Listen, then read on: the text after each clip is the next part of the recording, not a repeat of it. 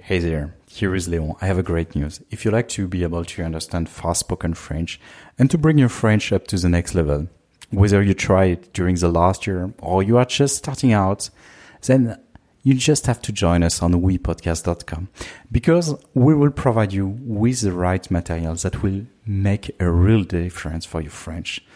That's why you should join us now on wepodcast.com or click on the link below in the description. À tout de suite. Bonjour Jeannette. Bonjour Léon. Tu vas bien? Oui, ça va. ah bah Alors je voulais te parler en fait euh, d'une expression, c'est en pleine tempête. C'est d'ailleurs même le nom d'un film. En fait, les derniers jours, ces derniers jours, il a, il a fait un temps euh, catastrophique. C'était vraiment la tempête. Il y a un vent très fort qui a soufflé. Il y a eu de la pluie, il y a eu de la grêle. Il faisait froid, il faisait pas beau. Et euh, c'est vrai que ça m'a amené à me poser beaucoup de questions.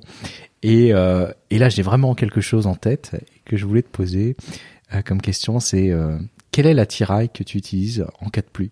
Ah, en cas de pluie, alors j'ai toujours un bon ciré, c'est-à-dire un manteau imperméable. Ouais. J'ai des bottes. D'accord. Voilà. Et puis, euh, en général, euh, bah, s'il y a du vent, euh, je ne sors pas mon parapluie, mais sinon, euh, un bon parapluie aussi, ça, ça peut aider. Voilà. Et puis, si on est en bord de mer, j'ai aussi quelquefois aussi un, un pantalon imperméable. Ah oui. Voilà. Mais ça, c'est vraiment Ça c'est dans des cas un petit peu extrêmes. Mhm. Mais Mhm. voilà. Sinon, pour quand il quand il pleut ou qu'il y a beaucoup de vent, je sors avec un, un imperméable. Et, et normalement, je, je m'en sors relativement bien. Alors, euh, Léon, tu parlais de tempête. Oui. Alors, euh, quels sont les gestes et les attitudes à avoir en fait quand, euh, quand le vent souffle très fort? C'est-à-dire vraiment quand il y a des rafales et qu'il y, a, euh, il y a un danger potentiel? Alors, effectivement, il y a, il y, a, il y a un risque assez important. Euh, je crois qu'il y a certains niveaux en fait en, en termes de tempête et notamment qui, qui sont annoncés euh, notamment dans les médias. Euh, ça va être euh, par exemple vigilance orange, vigilance rouge. C'est vrai que quand on est dans le rouge, ça veut dire que la tempête va être assez forte. Et euh, là, il y a des, je dirais, la, la meilleure chose, c'est peut-être de rester chez soi D'accord. et de ne pas sortir. Euh, surtout si on habite à la campagne, à côté d'une forêt, Mhm. parce que là il y a vraiment un risque euh, qu'un arbre tombe, euh, et là ça peut être dramatique. Euh, éviter aussi peut-être de prendre la voiture. Ouais. Euh, moi j'ai souvenir être m'être déplacé en pleine tempête avec la voiture et voir des branches passer sur la route. Et là c'est vrai que c'est assez dangereux, ça Mm. présente un réel risque. Euh, et sinon, euh, bah voilà, en fait, c'est plutôt essayer de rester chez- soi, je dirais. Euh, ce serait le, pro- le premier, la première chose pour se pour se préserver. Mhm. Et en fait, euh, bah voilà, tu on, on parle un petit peu des risques, mais on parle des risques en, en termes de tempête, mais aussi il y a aussi l'orage. Et pour moi, qui est qui fait partie de la tempête et parfois qui est lié à cela. Mhm. Et quels sont les risques en fait et quelles sont les protections qu'on doit faire et qu'on doit prendre lorsqu'il y a un orage? Alors euh, bah, là, c'est pareil. hein, il faut éviter de sortir euh, euh, sous les arbres, par Oui. exemple, en forêt, parce que ben il y a pareil, il y a un risque euh, que la foudre tombe sur sur l'arbre et, et donc du coup euh, d'avoir euh, la foudre sur soi. Euh, en- je pense que le mieux, c'est pareil, c'est de rester euh, chez soi. Mhm. C'est pareil, si on est en montagne et qu'il y a de l'orage, il faut éviter de se retrouver en, en hauteur, en fait. la- qu'est-ce qu'on fait justement? Parce que tu pars en randonnée toute l'après-midi et Oui. puis là tu as un orage. Ça peut arriver très vite. Oui, et ben j'ai déjà eu le cas. Et ben l'orage était tout près et je me suis allongée par terre. Ah oui. Je crois qu'il faut s'allonger. Alors par terre non. En fait, ce qu'il faut, c'est se mettre en boule, je Mhm. crois, Mhm. pour euh, en fait éviter euh, euh, de le- capter la foudre. Oh, voilà. Ouais. Et puis euh, qui est le, le plus en fait euh, entre la terre et, et la personne.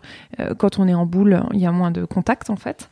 Donc euh, voilà, je crois que c'est ce qu'il faut faire. Et puis euh, et puis aussi quand pour la tempête, euh, il faut par exemple quand on est chez soi éviter euh, de mettre des choses sur le balcon qui peuvent s'envoler. Ah oui. Euh, il faut euh, il faut éviter de mettre ses poubelles dehors, etc. Mhm. Parce que en fait, nous, peut-être qu'on va rester chez nous, mais on met en danger aussi euh, les personnes Ah oui, euh, qui ouais, passent dans la rue. Donc voilà. Et c'est marrant parce qu'en termes d'orage, moi je me souviens de ma grand-mère qui, qui me disait toujours ah il faut tout débrancher, tous les Oui. appareils, débrancher la télé, etc.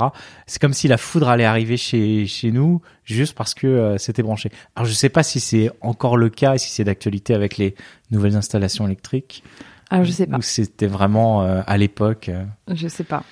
Et alors, euh, tu disais qu'il fallait éviter d'aller en forêt, mais alors quand il y a une tempête et qu'on est au bord de la mer, qu'est-ce qu'il faut éviter de, de faire?